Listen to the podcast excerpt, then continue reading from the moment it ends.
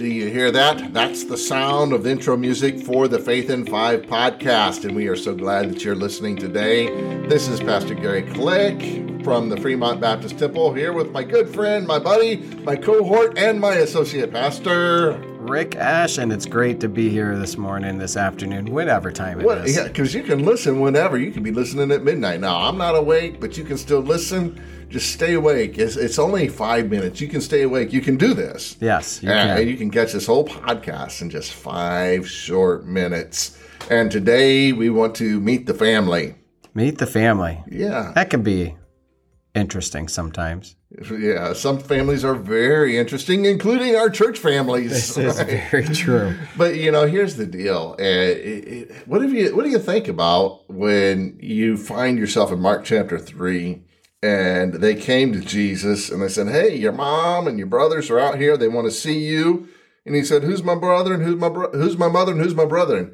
And does that sound insulting to you? A little bit, yeah. yeah. It's like, it almost sounds like Jesus is disrespecting his mother. Right. But do you think Jesus would do that? Well, being that Jesus was sinless, he couldn't have disrespected his mother, which would have broken one of the commandments. Yeah. So I mean, honor thy father and thy mother. So that was not meant to be disrespectful or dismissive of his family, but he asked a really good question. And he, what, what question did he ask? He asked what? Who is my mother or my brother?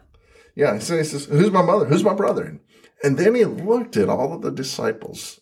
He, he looked at all of those people who were following him and those that were listening and those that, it says, that sat around. He says, behold, my mother and my brethren. For whosoever shall do the will of God, the same is my brother and my sister and mother. And you know what he's saying is, welcome to the family. Right. You know, you, you are a family member. You know, the Bible says that we are joint heirs with Jesus. Yes. And a joint heir means like you're a brother. It means you're, you're a part, because the heir is in the family, you know, and God is the father. So the heir of the throne, the, the heir of the kingdom, the heir of everything that God has is his own son, his only begotten son, which is Jesus Christ. But we are adopted. We are born into the family of God when we are born again. And so we are actually called joint heirs with Jesus. That means, you know, Jesus is our brother. Right. Uh, what a big brother to have, yes. Right? Yeah. That's what he's saying. Welcome, welcome into the family. You know, and that's kind of interesting because that's why, you know, when we are in church, we call each other, you know, brother so-and-so. This is Brother Ash, or this is Sister Sue, or or whatever. And because we are a family, it is the family of God. Yes. And, and how do we get there? He says, when we do the will of the Father.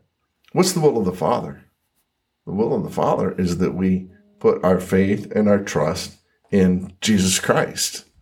And so putting our faith in Jesus Christ is what draws us and brings us into this family, and then, you know, obedience to God. And so it's a good thing to be a part of the family of God. You know, it, family means a lot to me. Yeah, me too. And matter of fact, you just got off the phone with your dad, didn't I you? I did. Yeah, yes. and, and your dad uh, just got down into, uh, where's he? Kentucky. Kentucky. And he's doing some work with a ministry down there that's building an orphanage, or your uncle does, and he's going to visit your uncle. And yes. Wouldn't surprise me if he didn't pitch in and grab a hammer or something while something, he's there. Probably. Knowing your dad.